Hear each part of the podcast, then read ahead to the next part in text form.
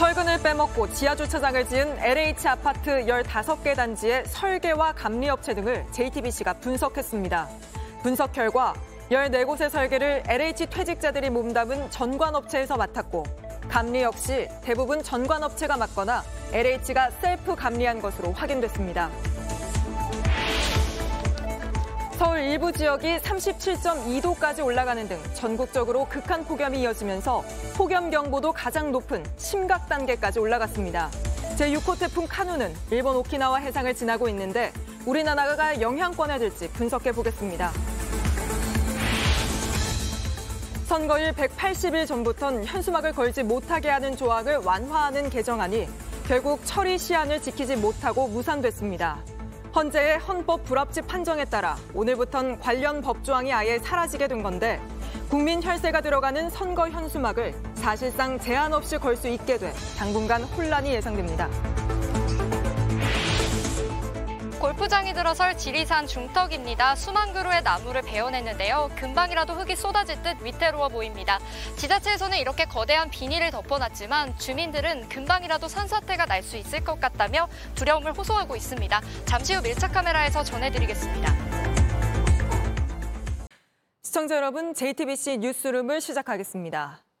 LH 아파트 15개 단지에 철근이 제대로 들어가 있지 않은 걸로 드러나면서 입주민들은 당연하고 다른 시민들의 분노도 커지고 있습니다. 어떻게 이런 부실 공사가 가능했는지 저희가 파고들어 보니 이번에도 LH 퇴직자, 그러니까 전관이 그 배후에 있었습니다. 철근이 덜 들어간 15개 단지 중에 딱 한 곳만 빼고는 모두 LH 전관이 세운 업체가 설계를 맡았고 부실 공사를 감시해야 할 감리업체 대부분도 전관 업체였습니다. 먼저 이 내용부터 정원석 기자가 보도합니다. 국토부가 공개한 철근을 덜 넣은 LH 아파트 단지 명단입니다. 각 단지마다 설계와 감리를 맡은 회사 명이 적혀 있습니다. 이를 시민단체가 정리한 LH 전관업체 명단, 그리고 LH가 국회에 제출한 발주 내역과 비교해봤습니다. 그 결과 15곳의 단지 가운데 14곳의 설계를 LH 전직 임직원이 몸담은 업체가 맡은 걸로 확인됐습니다. 감리도 9곳을 전관업체가 했고 5곳은 LH가 셀프 감리를 했습니다. 설계와 감리 모두 LH와 연관되지 않는 단지는 한 곳뿐입니다. 이들 14개 단지에서 설계나 감리를 맡은 업체는 모두 18개인데 여기서 일하고 있는 LH 출신들은 임원급만 43명이나 됩니다. 전관업체들이 이들 단지의 설계와 감리를 맡은 대가로 받은 돈은 적어도 361억 원 이상입니다. 건축업계에선 LH 전관을 앞세운 이권 카르텔이 오래된 관행이라고 말합니다. 일단 업계에서는 LH 출신이 아니면 참여 자체의 정보를 알 수 없고 LH 출신이 있어야 일단 일하는 거에도 훨씬 수월하다. 그런 얘기들이 있습니다. LH가 일부 사업을 경쟁 입찰이 아닌 특정 업체 한 곳을 콕 찍는 수의 계약으로 발주한 것도 전관 특혜가 아니냐는 의혹이 나옵니다. 경실련이 2015년부터 2020년까지 6년간 LH 수의 계약을 분석한 결과 건수로는 55%, 금액으로는 69%를 전관업체가 가져갔습니다. 저희가 생각하는 정도보다 또 훨씬 더 많아진 들이 이제 객관적인 데이터로 나오다 보니까 병태 정도 수준이 돼버린 게 아닐까. 산업 전체 차원에서 큰 문제가 있다. JTBC 정원석입니다. 설계와 감리 모두를 LH 전관업체들이 맡은 아파트도 있었습니다. 1,400세대가 입주를 시작한 파주 은정 아파트와 기둥 모두에서 철근이 빠진 걸로 드러난 양주 아파트가 대표적입니다. 입주민들은 LH 투기 사태 때도 전관 얘기가 나오지 않았느냐, LH를 믿을 수 없다, 분노하고 있는데 업체들은 전관이랑 무슨 관련이 있느냐며 반박하고 있습니다. 계속해서 오원석 기자가 보도합니다. 지난해 여름부터 1,400세대가 입주를 시작한 파주 운정 신도시의 임대 아파트입니다. 지하주차장 기둥 가운데 12개에서 철근이 빠진 것으로 드러났습니다. 천장을 떠받치는 철근이 설계도에 들어가야 되는데 일부 기둥에는 표기조차 되지 않았습니다. 감리 과정에서도 문제를 걸러내지 못했습니다. 알고 보니 이 단지를 설계하고 감리한 업체에는 과거 LH 고위직 출신 인사가 다수 포진해 있었습니다. 설계업체 3곳 중 한 곳인 SI그룹 건축사 사무소는 21억 원의 일감을 따냈는데 창업자인 박모 대표는 LH에서 공공주택 사업을 총괄하던 이사였습니다. 감리업체 건원에는 LH 부사장 출신 권모 부회장을 포함한 3명이, 또 다른 감리업체 한빛에도 황모 대표 포함 3명이 LH 전관입니다. 주민들은 분노합니다. 특히 재작년 LH 투기 사태 때 개발정보 공유를 비롯한 전현직 직원 간 유착이 원인으로 지목됐는데도 바뀐 게 없다고 지적합니다. 짜고치기 아닌가? 그죠? 다른 데서 만약에 해가지고 하면은 이런 부실공사 안 하지 않았을 거예요. 자기네들이 그냥 다 입 맞춰서 몸 맞춰서 팀워크로 다 돈 빼먹고, 너네들은 그냥 부실하게 살짝 죽어라. 그냥. 처벌이 필요하고, 솔직히 말해서 그냥 LH 자체가 솔직히 없어져야 된다고 생각을 하고, 근데 뭐 없어져야 한다고 없어지나요? 그 자기네들이 또 알아서 돈 먹고 하겠죠. 154개의 모든 기둥에서 철근이 빠진 걸로 드러난 경기도 양주 회천의 아파트는 설계와 감리를 맡은 곳이 100% 다 전관 업체였습니다. 하지만 업체들은 전관 특혜와는 관련 없다는 입장입니다. 입찰 봐가지고 됐는데 무슨 전관이랑 무슨 상관이 있어요? 전관이랑은 전혀 관계없는 건데요, 그거는? 도면이 좀 누락됐다고만 지금 여기 알고만 있는데 제가 말할 건 아닌 것 같아요. 경실련의 공익감사 청구를 LH가 받아들이면서 전관 특혜 의혹은 감사원 감사를 통해 밝혀지게 됐습니다. JTBC 오원석입니다. 정부 지시로 시공사들이 보강공사를 시작했지만 주민들은 그것만으로 괜찮은 건지 불안해하고 있습니다. 저희 취재진이 전문가와 함께 돌아보니 임시로 세운 기둥부터 잘못됐다는 지적이 나왔습니다. 공다솜 기자가 함께 둘러봤습니다. 203개의 기둥 가운데 60% 가까운 126개의 철근이 빠진 걸로 드러난 남양주의 한 LH 아파트입니다. 입주민들은 하루하루가 불안합니다. 솔직히 여기 떠나고 싶기도 하거든요. 왜냐면 불안하잖아요. 애들이 다니는 곳이기 때문에 제가 굳이 내가 왜 위험을 안고 있겠어요. 이러자 정부는 7억 5천만 원을 들여 주변에 철판을 덧대는 슬래브 방식으로 보강공사를 하기로 했습니다. 주차장을 다시 짓기 어려운 상황에서 그나마 현실적인 대안입니다.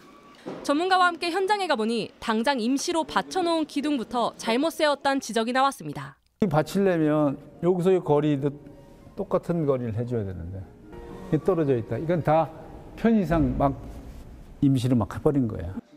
슬래브는 빠진 철근의 역할을 대신할 정도로 튼튼해야 합니다.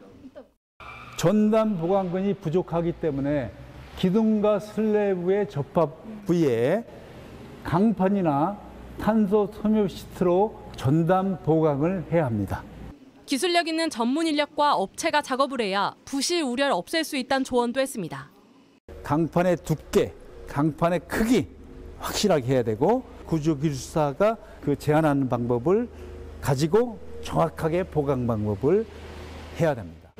부실공사 사실을 입주민에게 제대로 알리지 않아 논란이 된 것도 있습니다.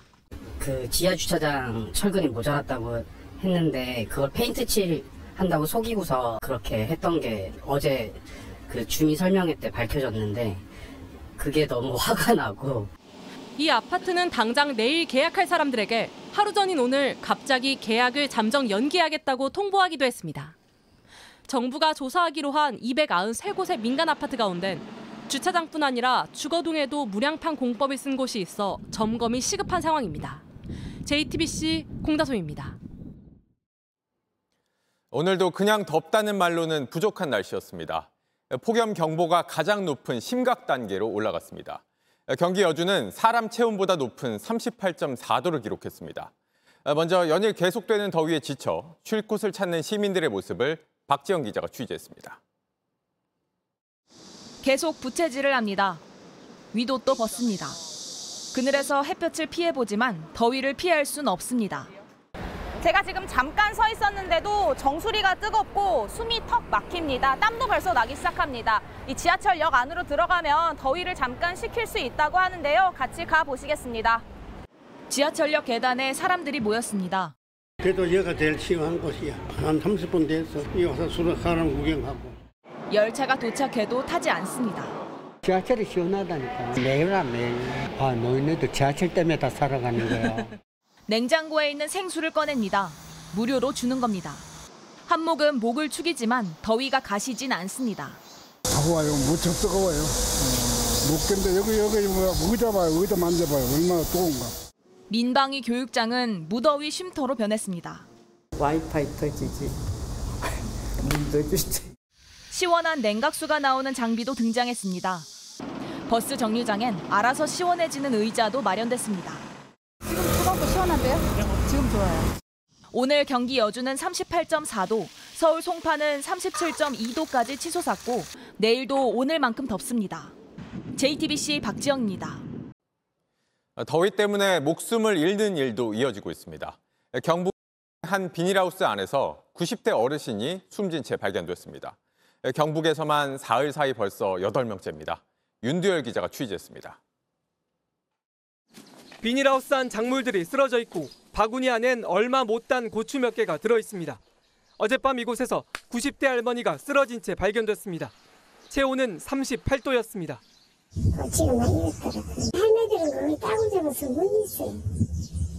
따고 잡아서. 최근 사흘 경북에서만 노인 8명이 더위로 숨졌습니다.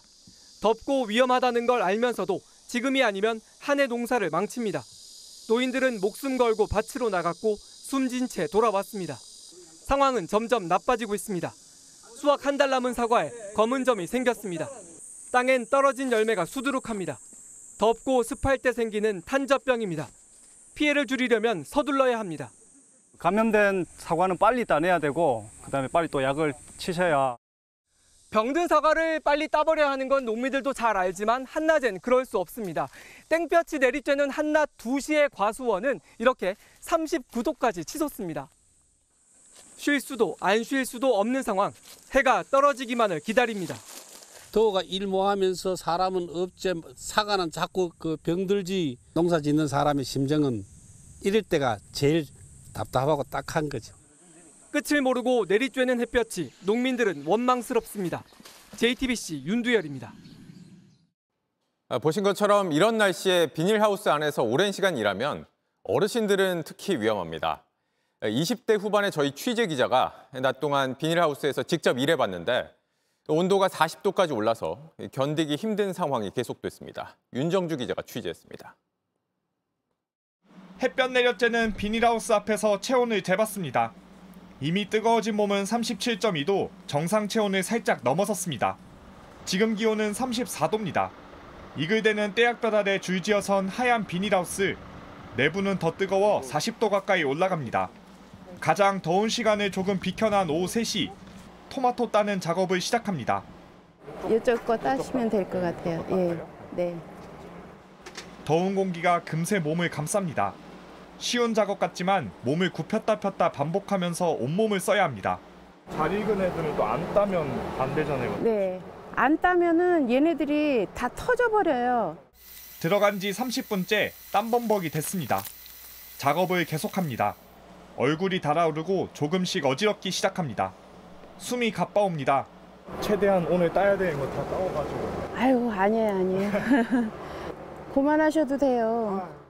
일이 익숙하지 않으니 더 힘듭니다. 1시간 동안 작업을 마치고 몸 변화를 확인했습니다. 체온은 1.5도 넘게 올랐고 심박수와 혈압도 눈에 띄게 높아졌습니다. 피부는 붉어졌고 어지럼증도 심해졌습니다. 20대 성인 남성에게도 신체 변화는 뚜렷이 나타났습니다. 고령층이 오랜 시간 일하면 훨씬 위험합니다. 물 섭취 잘 해주시고 아이스 조끼 같은 그런 것도 지참을 하셔가지고 나가시는 게 좋지 않을까. 특히 혼자 일하면 돌발 상황에서 신고해줄 사람이 없습니다. 자주 쉬고 함께 일해야 합니다. JTBC 윤정주입니다. 폭염 때문에 생기는 온열 질환에는 크게 두 종류가 있습니다. 바로 일사병과 열사병인데요. 둘의 차이를 알아야 정확한 대처가 가능합니다. 먼저 일사병은 강한 햇빛이 내리쬐는 곳, 열사병은 온도와 습도 모두 높은 곳에 오래 있을 때 걸리기 쉬운데요.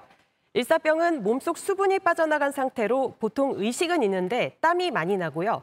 얼굴이 창백해지고 구토와 피로감이 나타납니다. 반면 열사병은 몸이 열을 제대로 내보내지 못해 체온이 40도 넘게 올라갑니다. 의식을 잃는 경우가 많아 상당히 위험합니다. 심박수가 아주 빨라진다든지, 그 다음에 이제 호흡이 좀 뭐 곤란한다든지 열사병 위험이 올라갔다는 신호기 때문에 그런 몸의 증상을 빨리 알아차는 게 좀. 가장 중요한 건 빠른 대처겠죠.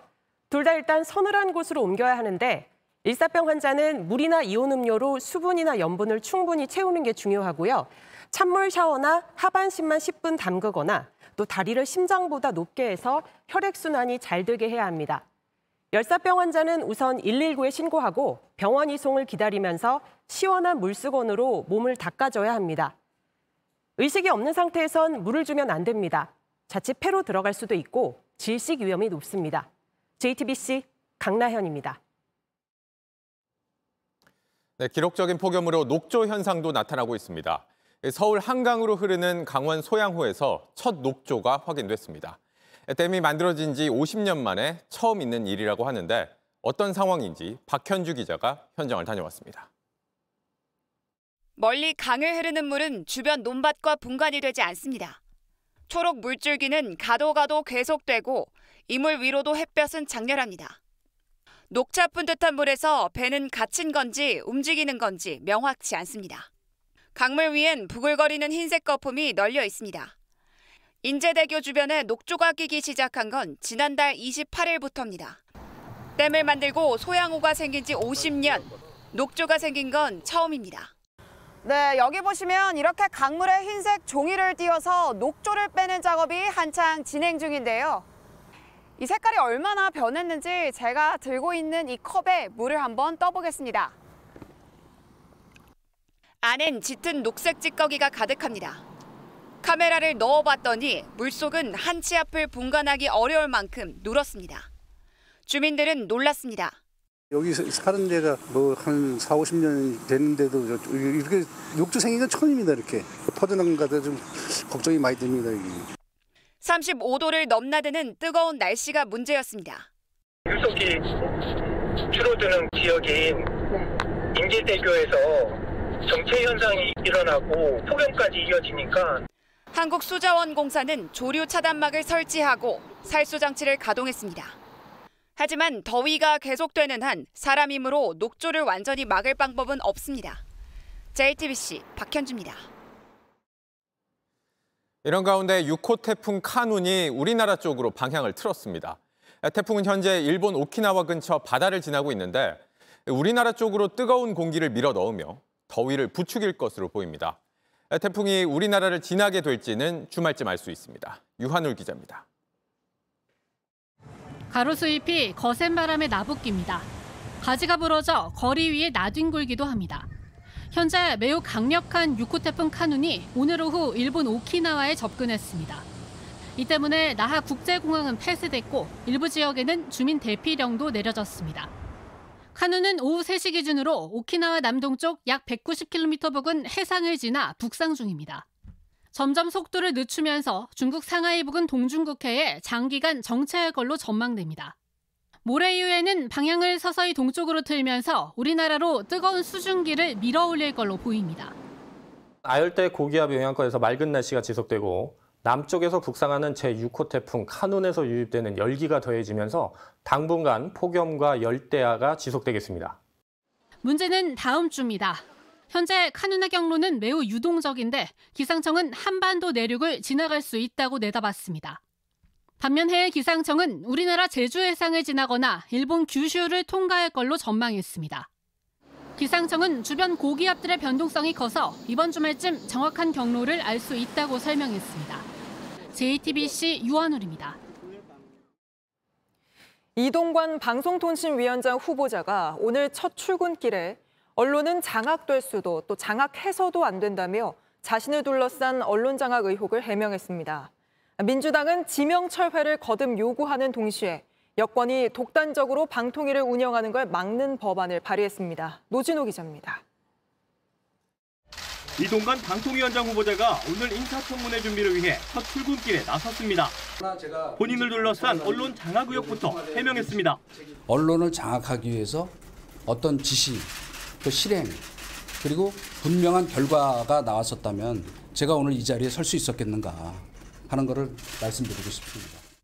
앞서 야당은 이 후보자가 이명박 정부에서 대변인과 홍보수석, 언론 특보로 있으면서 공영방송 경영진 교체 등에 관여했다는 의혹을 제기한 바 있습니다. 이 후보자는 해당 의혹을 부인하면서 언론 자유를 강조하기도 했습니다. 언론은 장악될 수도 없고 또 장악해서도 안 된다. 그런 영역이라고 생각을 합니다.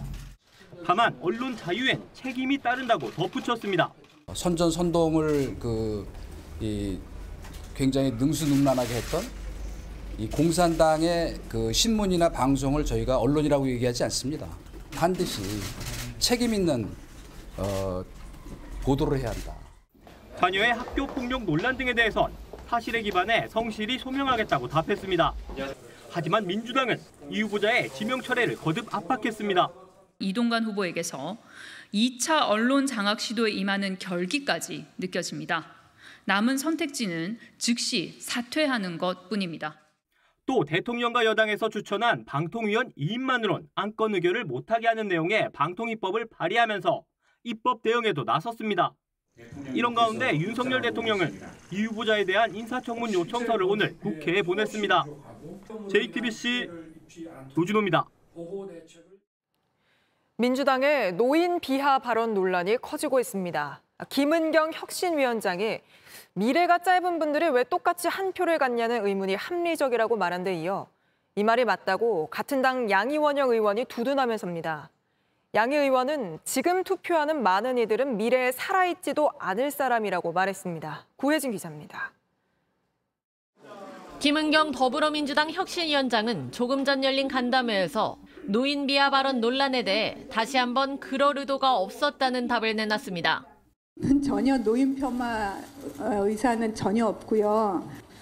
앞뒤 자르고 이제 맥락을 조금 연결을 이렇게 이상하게 하니까. 앞서 혁신위는 사과할 일이 아니란 공식 입장을 내놨습니다. 일부 민주당 의원들은 김 위원장을 두둔하고 나서 논란을 키웠습니다. 양이원영 더불어민주당 의원은 소셜미디어에 김 위원장의 발언이 맞는 말이라며 지금 투표하는 많은 이들은 미래에 살아있지도 않을 사람들이라고 적었습니다.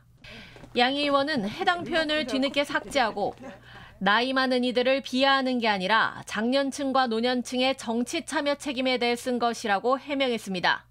국민의힘은 거세게 비판했습니다. 민주당의 막말이 반복되는 것은 민주당의 DNA가 노인들을 폄훼하고 노인들의 존재를 부정하는 김기현 대표도 혁신이 해체까지 주장하며 공세 수위를 높였습니다. JTBC 구혜진입니다. 웹툰 작가 주호민 씨의 아들을 학대한 혐의로 기소돼 직위 해제됐던 특수교육 교사가 관할 교육청의 지시로 오늘 다시 학교로 돌아왔습니다. 교사들은 이 결정을 환영한다면서도 말 한마디로 내쫓고 또 말 한마디로 복직시키는 게 맞느냐, 명확한 기준이 있어야 하는 거 아니냐고 목소리를 높였습니다. 박소연 기자가 취재했습니다. 아동학대 혐의로 직위 해제된 특수교육교사 A씨는 7개월 만인 오늘 다시 학교로 돌아오게 됐습니다. 사실은 갑작스레 일어난 거라 저희도 인재 처리받고 공문 오고 이렇게 하는 거라. 그러자 교원단체는 다행이라면서도 그동안 교육청이 직위 해제를 남발하고 있었다며 교육당국의 사과를 요구하고 나섰습니다. 명확한 기준이 없다는 걸 지적한 겁니다. 현행법을 보면 아동의 신체적, 정신적 학대 행위가 중대하다고 판단이 되면 임용권자는 교사의 직위를 해제할 수 있다고만 되어 있습니다. 이렇다 보니 관할 교육지원청의 교육장이 각자의 판단에 따라 교사의 직위를 해제하거나 복직시킬 수 있는 겁니다. 경기와 부산은 경찰 신고만으로, 인천은 검찰 기소 이후에 직위 해제되는 거로 노조 측은 분석하고 있습니다. 직위 해제를 일괄적으로 쉽게 시키는 경우도 있고 조금 신중하게 시키는 경우도 있고. 이 때문에 아동학대 혐의로 신고를 당한 여러 교사들의 복직 여부는 제각각입니다. 다른 관련 교사들 복직 여부는 저희가 그거는 좀 더 고민을 하고 어떻게 결정할 문제고. 교원단체는 억울하게 직위 해제된 교사가 있는지 교육부에 전수조사할 것을 촉구했습니다. JTBC 박소연입니다. 네, 올해로 20년이 된 국선 전담 변호인제. 이 국선 변호사는 얼굴 한번 보기 힘들고 변론도 제대로 안 하는 경우가 많다는 지적이 계속돼 왔습니다. 저희가 취재해 보니 불성실한 변호사도 문제지만 국산 변호사들에게 너무 많은 사건이 몰린다는 구조적인 문제도 있었습니다. 조혜연, 여도현 기자가 차례로 보도합니다. 지적장애가 있는 21살 딸이 집 주변에서 성폭행을 당했습니다. 어머니는 형편상 국선 변호사에 의지할 수밖에 없었습니다. 조언을 듣고 싶은 마음이 굉장히 컸었죠. 하지만 한 달 동안 얼굴 한 번 보지 못했습니다. 지적이 됐다라고 하는 문자만 받았지 이후로는 어떤 전화나 그런 게 전혀 없었어요. 재판 날짜가 정해졌는데도 아직 연락도 없습니다. 탄원서를 쓰면 도움이 될 거란 말을 들은 게 전부입니다. 피해자 가족들은 어느 선까지 지원을 요청해야 될지에 대한 수위 조절을 상당히 난감해합니다. 법무부는 올해부터 성실하지 않은 피해자 곡선을 평가해서 퇴출하기로 했습니다. 하지만 변호사 단체의 반대에 부딪혔고 반년째 별다른 결과물이 없습니다. 개개인의 자질 문제가 큽니다. 하지만 구조적 문제도 함께 봐야 합니다. 지난해 피해자 국선 변호사 635명이 맡은 사건은 4만 건 가까이 됩니다. 한 명이 평균 60건가량을 맡았습니다. 5년 전보다 사건은 2배 가까이 늘었는데 늘어난 국선은 40명 정도입니다. 피해자를 면담해 법원에 의견서를 내고 가해자의 수사와 재판까지 챙기기에는 현실적으로 어려운 측면도 있는 겁니다. JTBC 조혜연입니다. 책장에 사건 서류가 빼곡합니다. 바닥에 있는 상자와 여행 가방에도 재판 기록들이 가득 찼습니다. 형편이 어려운 피고인들을 돕는 국선 변호인 사무실입니다. 여기까지 해서 오늘 진행하는 재판 기록이고 나머지는 어제 새로 신건이 온 내용이랑 기록에 파묻히다 보면 어느새 재판입니다. 많은 경우에는 정말 겨울에는 해 지고 나오는 경우들도 많죠. 돌아오자마자 또 다른 사건이 맡겨집니다. 오늘 저한테 국선 변호인으로 제가 선정된 세 건들을 주신 거예요. 매일 세 사건을 받으시는 거예요, 이렇게? 네, 그렇습니다. 전국에서 제일 큰 서울중앙지법에는 국선 전담 변호인이 30명이 있습니다. 한 명이 매달 맡는 사건만 50건이 넘습니다. 매달 20건씩 새로운 신건이 들어오고 이제 선고가 되는 사건이 또 약 20건, 항상 60건의 사건은 거의 계속 유지가 되고 있는 상태예요. 그리고 받는 돈은 700만 원 정도입니다. 언뜻 많아 보이지만 사무실 관리비에 직원 월급, 기록 복사비와 교통비 등을 내고 나면 얼마 남는 게 없습니다. 돈도 돈이지만 일이 몰리다 보니 사건 하나하나에 공을 들이고 싶어도 못합니다. 결국 국선에 기댈 수밖에 없는 사람들이 영향을 받습니다. 더 많은 시간이 주어진다면 당연히 피고인 한 명한테 더 많은 시간을 투자하고 더 많은 이야기를 나눌 수 있을 것 같은데 그렇게 되지 못하는 건 좀 아쉬운 건 있어요. 국선 본래의 취지를 살리기 위해서라도 인원과 지원을 늘리는 획기적인 대책이 필요합니다. JTBC 여도현입니다. 이번에는 정치권 이슈 살펴보겠습니다. 요즘 선거 현수막 가는 길마다 붙어 있다 말이 많죠. 이 원래는 선거 180일 전부터는 못 붙이게 하는 법이 있었습니다. 그런데 1년 전에 헌법재판소가 헌법에 안 맞는다면서 이 법 없애라고 결정했습니다. 다만 헌재도 제한이 과하다는 거지 현수막 아무렇게나 붙여도 좋다는 건 아니었습니다. 그래서 법 효력 없어지기 전까지 1년 여유 줄 테니까 국회가 그 사이에 현수막을 제한할 새 법을 만들어라 시간을 줬습니다. 하지만 그 1년 동안 여야는 서로 상대방 탓하면서 시간만 보냈고 어제, 그러니까 오늘 0시 기점으로 시한이 끝났습니다. 결국 오늘부터 선거 현수막이 쏟아져도 통제할 법이 없는 무법 상태가 됐습니다. 하혜빈 기자가 현장 취재했습니다. 보궐선거를 약 2달 정도 앞두고 있는 강서구의 번화가입니다. 제작비만 장당 10만 원 정도 하는 현수막들이 곳곳에 붙어 있는데요. 선거를 겨냥한 것 같은 문구들도 보입니다. 헌법재판소가 문제 삼은 건 공직선거법 90조와 103조 등입니다. 현행법상 누구든지 선거일 180일 전부터는 선거에 영향을 주는 현수막 등 광고물을 설치할 수 없습니다. 선거에 영향을 미칠 목적으로 동창회 등의 모임이나 집회를 하는 것도 안 됩니다. 헌재가 불합치 결정을 한 이후 여야는 정개특위를 꾸려 개정안을 만들었습니다. 현수막을 걸 수 없는 기간을 선거일 전 120일부터로 줄이고 30인 이하면 집회도 가능하도록 하자는 겁니다. 하지만 여야 이견이 좁혀지지 않아 법사위 문턱을 넘지 못했습니다. 결국 오늘 0시 기준으로 법 개정 시한까지 넘기면서 원래 있던 법마저 효력을 잃게 됐습니다. 현재는 그걸 단속할 수 있는 법이 없어진 상태이기 때문에 현재 저희도 어떤 단속할 수 있는 방안을 지금 검토 중에 있어요. 선거용 현수막은 보통 정당 보조금으로 제작하고 불법 부착물일 경우 해당 구청이 행정비용을 들여 철수합니다. 현수막을 거는 것도 떼는 것도 국민 혈세가 들어가는 겁니다. 입법 공백 기간 동안 현수막이 무분별하게 내걸릴 경우 투입되는 세금도 늘어날 수밖에 없습니다. 이제까지 1년 동안 허비하다가 해결 안 되고 국회의원들은 다 휴가 가고 눈에 거칠는 게 하도 많아요. 그럼 앞으로 더 이렇게 될 거 아니에요. 강서구청은 오는 10월 구청장 보궐선거일까지 정당 현수막이 더 늘어날 걸로 보고 5개 광고물법 등 다른 법을 적용해 단속할 수 있을지 검토 중입니다. JTBC 하혜빈입니다. 최근 서울로 연수를 받으러 와선 성매매로 적발된 판사의 일정표를 저희가 입수했습니다. 혹시나 했는데 정말로 연수를 다 마치지도 않고 중간에 나가서 성매매를 한 걸로 나타났습니다. 성매매 이틀 전엔 성인지 감수성 교육도 받은 걸로 드러났습니다. 박병현 기자입니다. 지난 6월 법원에서 진행한 경력법관 연수 일정표입니다. 울산지법 소속 판사 A씨는 5, 6년차 법관을 대상으로 한 연수에 참여했습니다. 6월 19일부터 3박 4일 일정입니다. 성매매를 한 건 연수 마지막 날인 지난 6월 22일입니다. 오전엔 법관 윤리에 대한 강연을 들었습니다. 이날 오후 2시부터 5시까지는 국립중앙박물관에서 영국 명화전 관람이 잡혀 있었습니다. 그런데 A씨가 서울 강남으로 이동해 성매매를 한 것으로 알려진 시각은 오후 4시입니다. 연수 일정을 다 마치지도 않고 도중에 나와 성매매를 한 겁니다. 대법원은 마지막 일정은 전시회 관람을 마치는 대로 각자 귀가하는 일정이라고 설명했습니다. 나흘간 이뤄진 연수 과목 중엔 법관의 균형 잡힌 성인지를 위하여란 제목의 성인지 감수성 교육도 포함됐습니다. A씨는 오늘부터 형사 재판 업무에서 배제됐고 가처분, 가압류 등 일부 민사 업무만 맡게 됐습니다. JTBC 박병현입니다. 2030년 부산에서 엑스포를 유치할 수 있을지 3개월 뒤면 결정됩니다.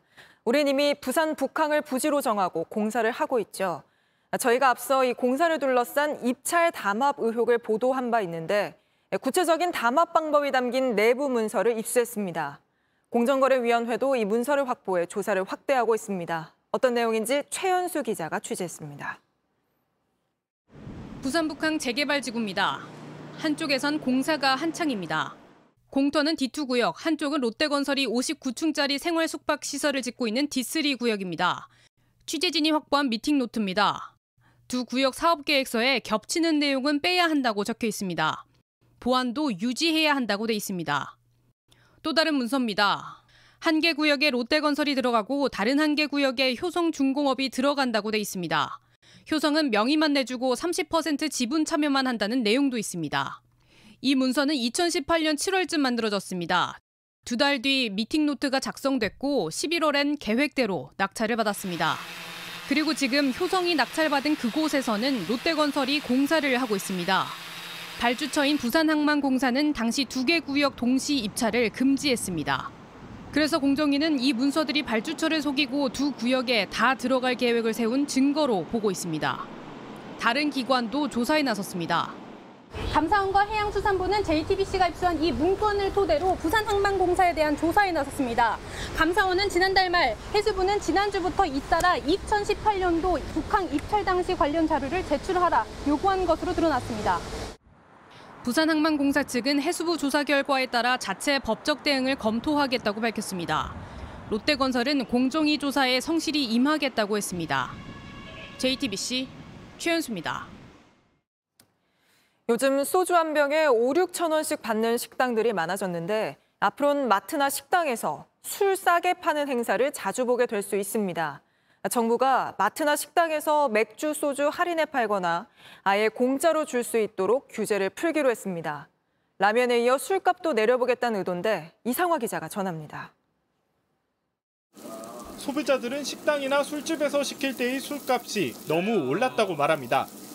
한 병에 6,000원까지 받는 소주, 맥주 가격에 술플레이션이란 용어까지 나왔을 정도입니다. 3, 4,000원대까지는 괜찮은데 지금은 일단 너무 비싼 것 같다. 누군가를 만나서 2차, 3차 가기까지 가기가 굉장히 부담스럽더라고요. 이러자 정부는 술값 인하를 유도하는 정책을 내놨습니다. 국세청이 규제를 풀었기 때문입니다. 소주와 맥주의 공장 출고가는 1,200원에서 1,300원 수준으로 도매업자를 거쳐 가게나 마트로 공급되는 가격은 1,600원 안팎입니다. 지금까진 1,600원보다 싸게 팔 수 없도록 했는데 앞으로는 싸게 팔아도 된다는 공문을 국세청이 주류협회에 보냈습니다. 코로나 시기를 거치면서 이제 가정용 쪽 소비가 많이 대폭 늘어났고요. 식당 쪽 소비가 많이 좀 준 편입니다. 식당들이 낮출 수 있는 근거나 상황이 된다면 더 유리해지긴 할 걸로 보입니다. 이번 조치로 대형마트나 편의점에선 맥주나 소주를 싸게 파는 행사를 하는 곳이 속속 나올 걸로 보입니다. 식당이나 술집도 신장 개업을 할 때 소주나 맥주를 1,000원에 팔거나 안주를 많이 시키면 공짜로 팔 수도 있습니다. 다만 일회성 이벤트는 모르지만 한 번 오른 술값이 내려가긴 어려울 거란 전망도 나옵니다. JTBC 이상화입니다.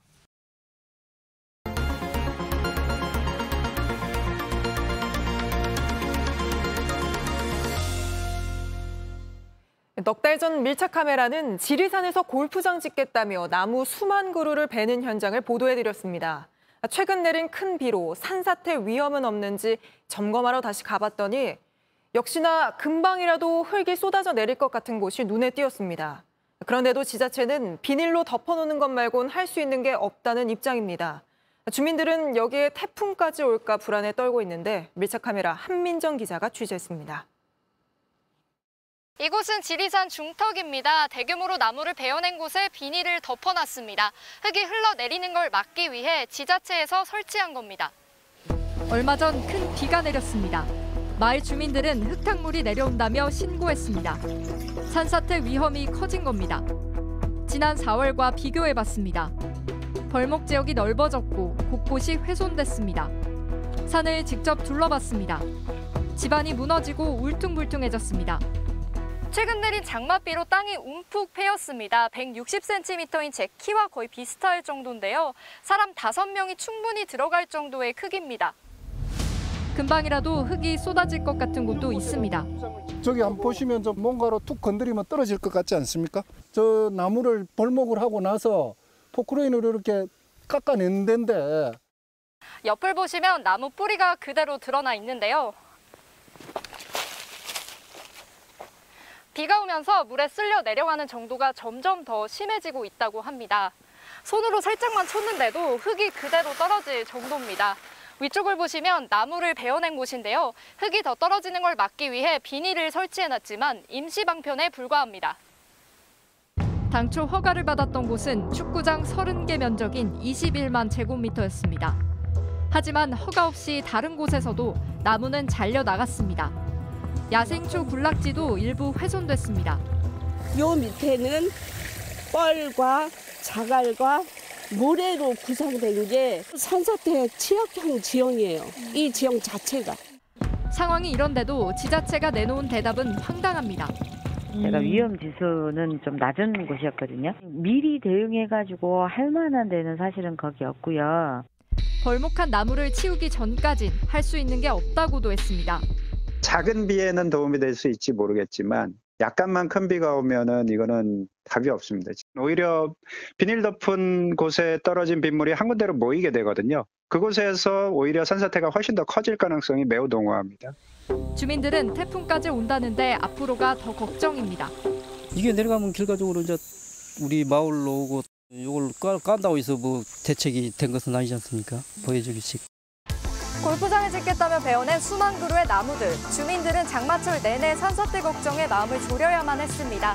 지자체는 뚜렷한 해법을 내놓지 못하고 있습니다. 밀착 카메라 한민정입니다.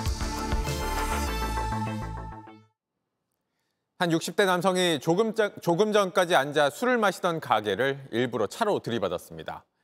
술 마셨으니 운전하지 말고 대리기사 부르라는 말에 화가 났다는 게 이유입니다. 이혜선 기자입니다. 60대 남성이 비틀거리며 걷습니다. 몸을 가누기도 힘든데 차문을 열려고 합니다.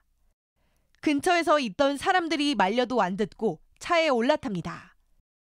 시동이 걸리고 후진을 하나 싶더니 갑자기 가게 쪽으로 돌진합니다. 식탁이 바닥에 나뒹굴고 손님들은 몸을 던져 겨우 차를 피합니다. 사장이 차 앞을 막아서도 소용없습니다.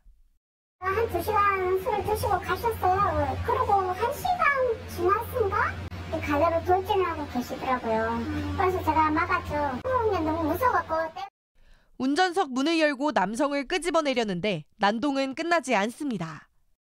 차로로 나갔다가 다시 돌아 가게에 돌진하기를 반복하고 사람들은 차를 피해 우왕좌왕합니다.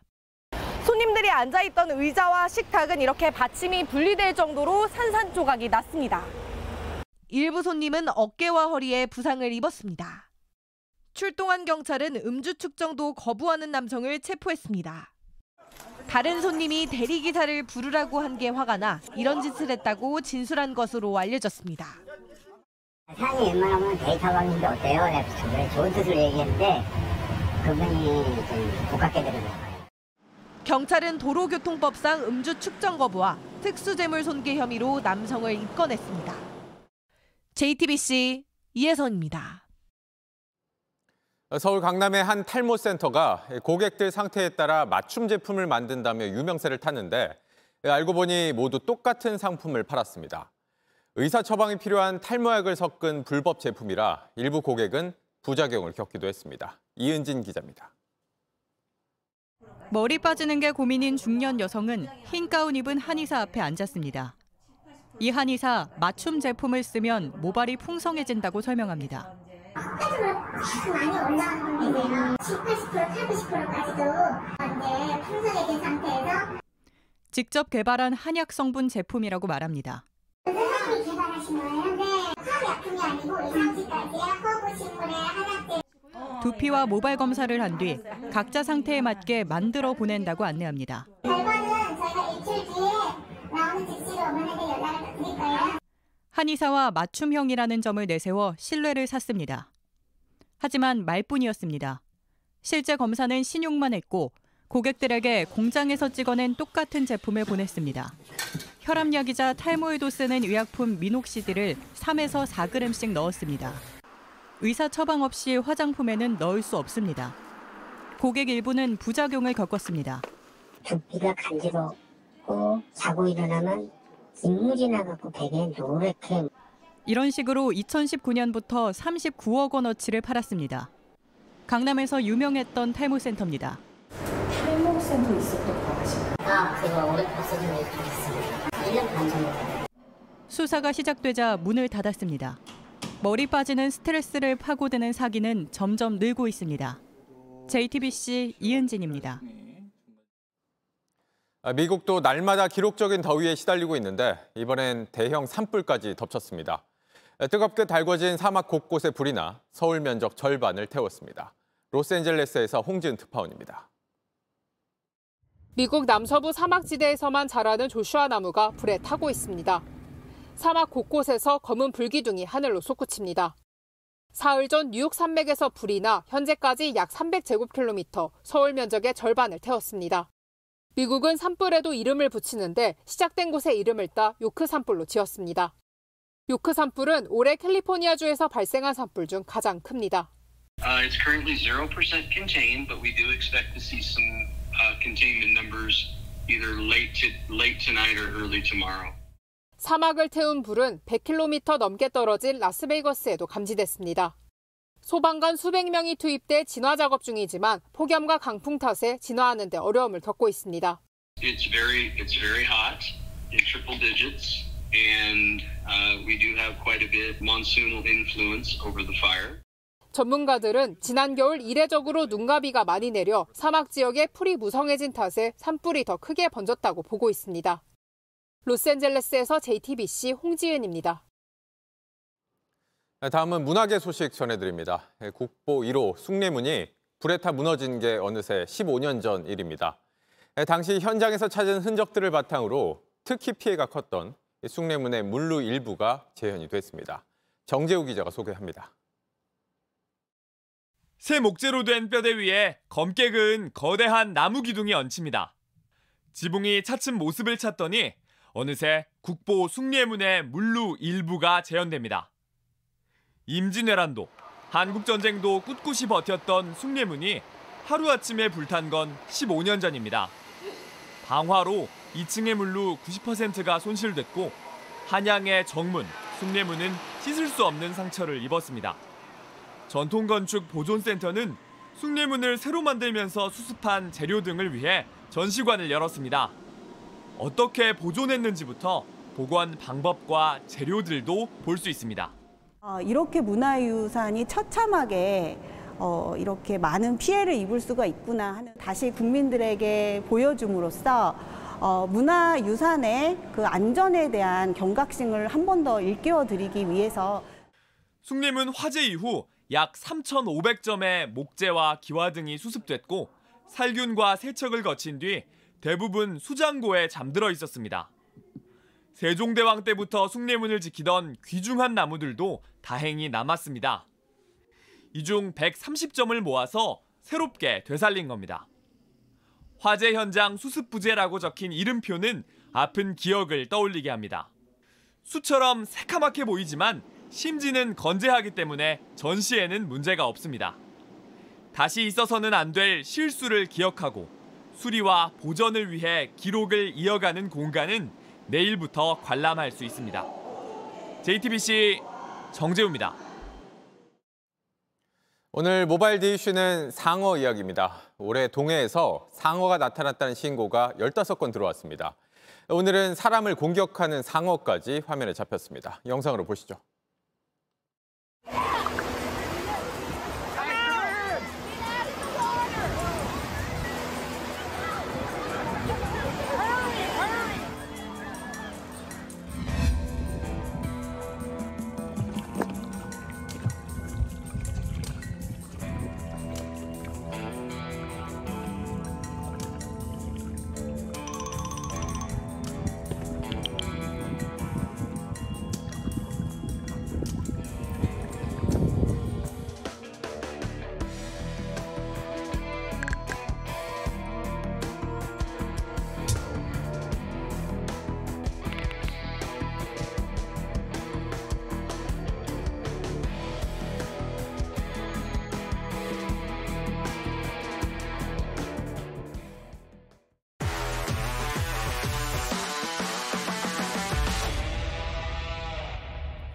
스포츠 뉴스입니다. 어깨를 다쳐 하루 정도는 쉬지 않을까 전망됐던 김하성이 곧바로 지명타자로 돌아왔습니다. 부상 속에서도 시원한 2루타를 만들며 7경기 연속 안타 행진을 이어갔습니다. 홍지용 기자입니다. 어깨 보호대를 차고 돌아온 김하성은 두 번째 타석에서 볼넷을 골라 출루했고 9회 초에는 2루타를 치고 흥겨운 세리머니를 펼쳤습니다. 팀이 극적으로 동점을 만든 결정적 상황에 상대 마무리에 싱커를 공략한 뒤 전력 질주해 깊숙한 2루타를 만들었습니다. 부상 속에서도 7경기 연속 안타 기록을 이어간 겁니다. 어제 홈으로 슬라이딩하다 포수의 무릎에 블로킹을 당한 뒤 오른쪽 어깨를 감싸쥐고 경기장을 떠난 김하성. 이 때문에 오늘은 경기에 못 뛸 거라는 전망도 나왔지만 하루 만에 다시 경기장에 섰습니다. 사실 저는 샌디에 있고 싶어요. 이게 홈 경기하거나 하면은 너무 좋아요. 팬분들이 너무 좋아해주고. 수비로 메이저리그를 홀렸던 김하성은 빅리그 진출 뒤 처음 지명타자로 설 만큼 샌디에이고의 핵심으로 자리 잡았습니다. 류현진은 내일 볼티모어와의 홈 경기에 선발로 나섭니다. 지난해 6월 왼쪽 팔꿈치 수술을 받고 긴 재활 기간을 거쳐 14개월 만에 빅리그 마운드에 오르는 겁니다. 최근 마이너리그에서 4차례 공을 던지면서 경기 감각을 끌어올렸고 이틀 전엔 마지막 불펜 투구를 하면서 최종 점검도 마쳤습니다. 토론토는 아메리칸 리그 와일드카드 경쟁에서 3위를 달리고 있습니다. JTBC 홍지용입니다. 두 아이의 엄마, 회사원, 선생님. 직업도 삶도 제각각이지만 야구에 대한 열정만큼은 하나입니다. 다음 주 월드컵을 앞둔 여자 야구 대표팀 선수들을 최종혁 기자가 만났습니다. 중학생 투수를 상대로 힘껏 방망이를 휘두릅니다. 수비에선 실책이 이어집니다. 먼저 하늘이 봐! 이내 헛스윙 삼진을 잡아내고 완벽한 송구로 타자 주자를 아웃시킵니다. 잘 잡았어. 잘했다. 어깨 좋네. 대한민국 여자야구 국가대표입니다. 실업, 학교팀 없이 동호회로 운영되는 국내 여자야구. 이제 오빠랑 공놀이 하다가 이제 동네하고 하는 애들 접하게 되고. 롯데 자이언츠 팬이었는데 그때 저 팀보다 내가 잘할 수 있을 것 같다. 이들 중 테스트를 거쳐 국가대표 20명이 뽑혔고 주부와 교사, 회사원, 직업도 다양합니다. 저희 시어머님이 아기를 전적으로 봐주시거든요. 오늘 아침도 깨워서 밥 먹고 가. 그리고 아기 우니까 그냥 가. 내가 알아서 할게 가. 이렇게 자랑하세요. 우리 며느리는 야구도 하고 일도 하고 다 한다고. 생업이 있다 보니 함께 훈련하는 시간은 주말뿐입니다. 열정 하나만큼은 전 세계 어디를 나눠도 부끄럽지 않을 정도인데 하나를 이야기하더라도 또 질문하고 배우려 하고는 욕심이 참 좋습니다. 양상문, 정근우 등 코칭 스태프의 지도로 한층 더 성장한 대표팀은 아시안컵 3위에 올라 다음 주 캐나다에서 열리는 여자야구 월드컵 조별리그 티켓을 따냈습니다. 휴가를 창원으로 다녀왔거든요. 휴가가 훈련이네요. 네, 연차도 몇 개 없는데 다 썼습니다. 회사에서 공부를 하기에는. 네, 저도 양심이 있어가지고요. 열정으로 뭉친 최강 여자야구는 지금부터 시작입니다. JTBC 최종혁입니다. 시속 150km 중후반대 강속구에 190cm의 큰 키, 여기에 제구력까지. 고등학생으론 처음으로 아시안게임 국가대표로 뽑힌 마산 육마고의 장현석이 빅리그 도전을 선언했습니다. 국내 여러 구단이 관심을 보였지만 꿈을 이루기 위해서 미국행을 택했습니다. 스카우터들은 장현석의 자신감도 긍정적으로 봤다고 합니다. 이길 것 같아요. 자신 있어요. 쉽게 지지 못하실 것 같습니다. 카타르에선 색다른 도전이 펼쳐졌습니다. 지상 211m 높이에 지름 2.5cm의 얇은 줄이 설치됐습니다. 그 위를 한 남성이 맨발로 걸어가는데요. 한 걸음 내딛다 바람에 휘청이기도 합니다. 보기만 해도 아찔한 슬랙라인은 우리말로 하면 외줄타기입니다. 세계 대회도 있는 정식 종목인데요. 세계 선수권에서 3번 우승한 에스토니아의 얀 로스가 150m 완주에 성공했습니다. 카타르에선 최장거리 기록이라고 합니다. 경기를 끝낸 건 화끈한 홈런도 위력적인 투구도 아니었습니다. 몸을 날린 다이빙 캐치에 묘기 같은 뒤구르기를 더한 이 장면이었습니다.